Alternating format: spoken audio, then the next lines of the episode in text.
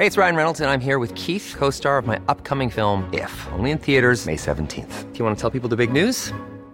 All right, I'll do it. Sign up now and you'll get unlimited for $15 a month in six months of Paramount Plus Essential Plan on us. Mintmobile.com slash switch. Upfront payment of $45 equivalent to $15 per month. Unlimited over 40 gigabytes per month. Face lower speeds. Videos at 480p. Active Mint customers by 531.24 get six months of Paramount Plus Essential Plan. Auto renews after six months. Offer ends May 31st, 2024. Separate Paramount Plus registration required. Terms and conditions apply if rated PG. A lot can happen in the next three years. Like a chatbot may be your new best friend. But what won't change? Needing health insurance. United Healthcare Tri Term Medical Plans are available for these changing times. Underwritten by Golden Rule Insurance Company, they offer budget friendly, flexible coverage for people who are in between jobs or missed open enrollment. The plans last nearly three years in some states, with access to a nationwide network of doctors and hospitals. So, for whatever tomorrow brings, United Healthcare Tri Term Medical Plans may be for you. Learn more at uh1.com. People wish there was like a a key to success like this easy button where you're like, hey, here's the secret. This is how you operate at this level. You practice so much that your brain can anticipate things and you can kind of predict based on the information that you have what the outcome's going to be. And the only way to get to that state where you can do that well is by repetition.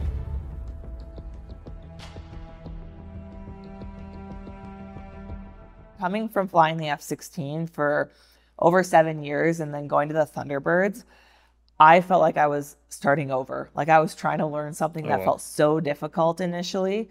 Um, you're like my brain just couldn't keep up, right? You would get what we hmm. always call a helmet fire, which is where you feel like your brain's just like smoke would be coming out of your ears if it could, because your brain is just over task saturated. You're just overloaded. Um, but with time and repetition, you got to the point where you could make very thought out decisions in very short amount of time. Yeah, so we're well aware uh, for sure of the fatalities that have happened in the past. It's kind of one of those things that, especially with the Thunderbirds, it's openly talked about, you know, in the history of the team because part of it is that I've, the commander really wants everyone to understand how big of a deal it is for you to wear that patch on your chest and what has gone into it blood, sweat, and tears and lives. Things can go wrong. You're a single pilot in an aircraft, you're flying at very high speeds, there's not a lot of room for air. And then you go to the Thunderbirds and you're flying at just as fast as speeds, if not faster, in a much less forgiving environment. Mm. But you can go unconscious and hopefully you wake back up in time to recover the aircraft before it impacts the ground, right? And not everyone has. There have been fatalities even in that setting, doing that thousands of feet above the ground. Um, so kind of put that in perspective, you know, as a fighter pilot in a gray squadron, which is, you know, a combat squadron where the aircraft are painted gray, we might do a high G turn up at 10,000 feet or higher. And so there's always this risk when you're pulling nine Gs of G locking. And G locking is a G induced loss of consciousness. So that's when so much pressure is being put on your body that it's stronger than your heart's ability to pump blood to your brain. And so the blood gets forced out of your head and you black out. And okay. for people that have seen Top Gun, they have a G lock scene um, in the movie. Mm. So that already sounds serious and dangerous, right? And now go to the Thunderbirds. As the left solo, one of the maneuvers that I flew was the max turn. And that is pulling up to nine Gs. I wouldn't sustain it for the full 360 degrees, but I was anywhere between seven and a half and nine that whole time. And now my minimum altitude is 100 feet. So compare 100 feet to 10,000 oh feet.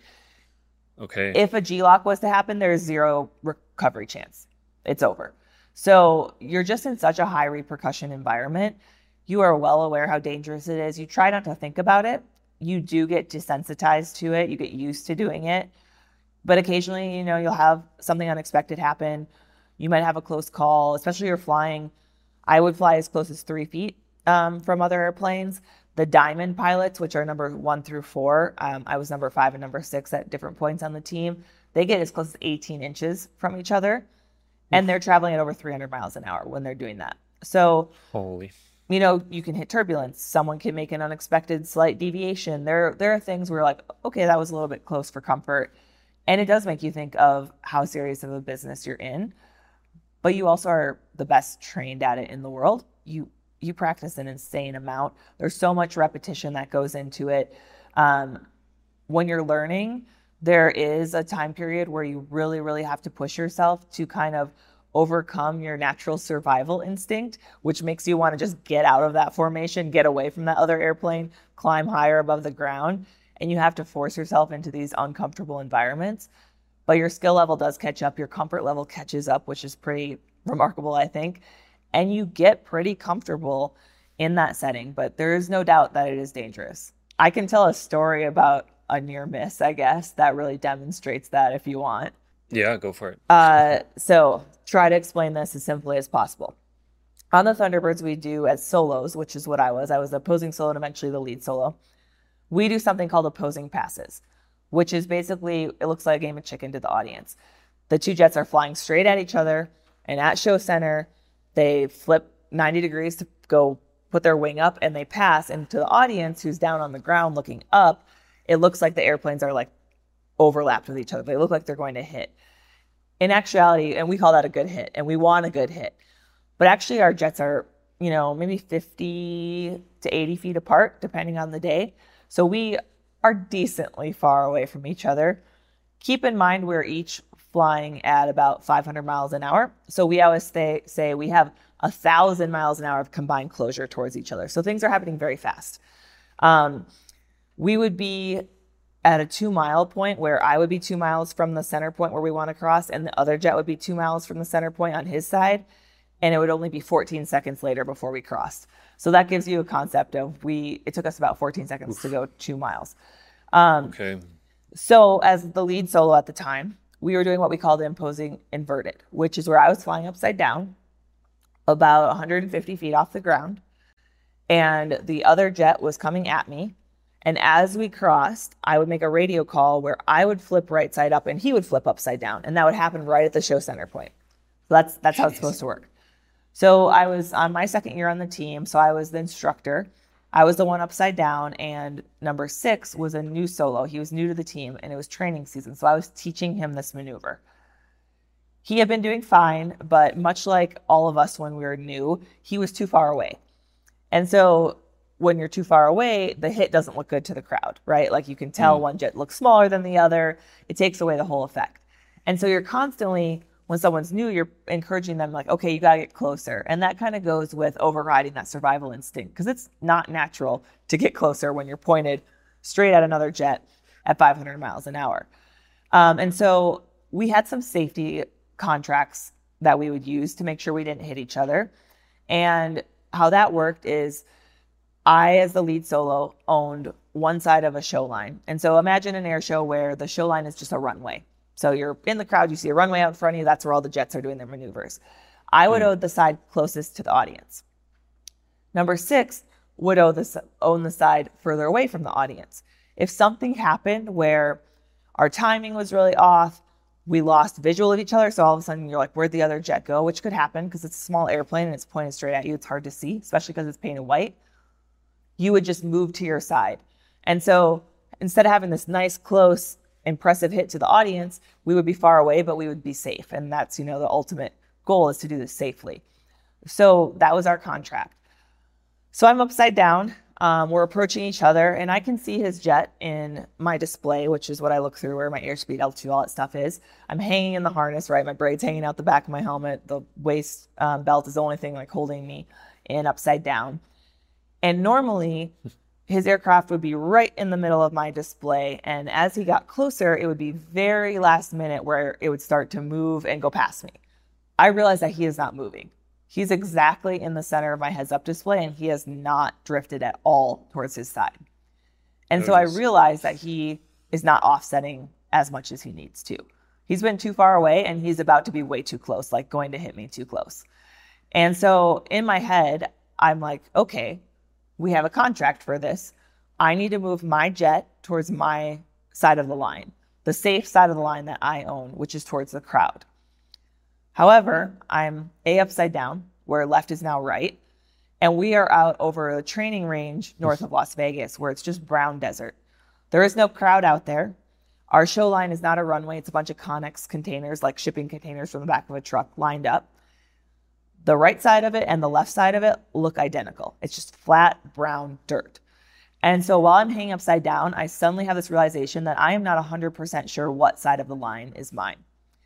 And I know if I move my jet with my rudder, so I like move it left or right without banking my wings, if I move it to the wrong side, we're both going to move last second to the wrong to the same side we're going to hit each other. Like that's that is the highest risk area. And so I make a decision to not move.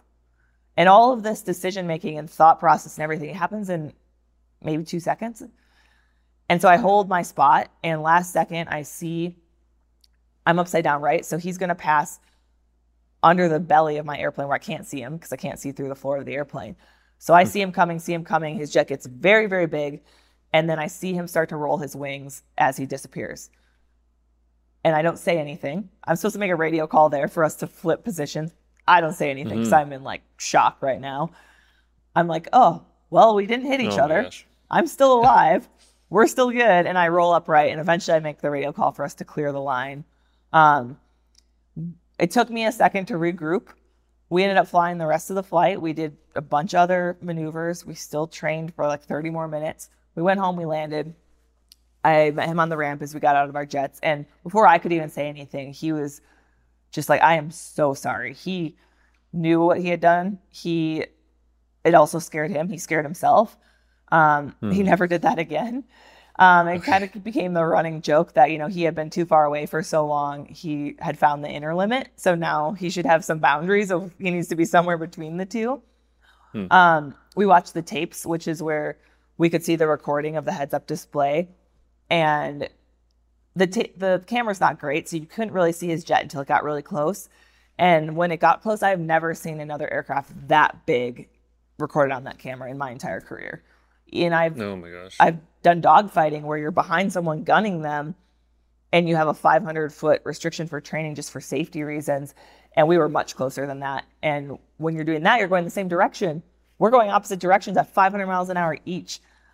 I will never know how close our airplanes got to each other, but really damn close. If we had right. hit each other, it would just been game over for both of us.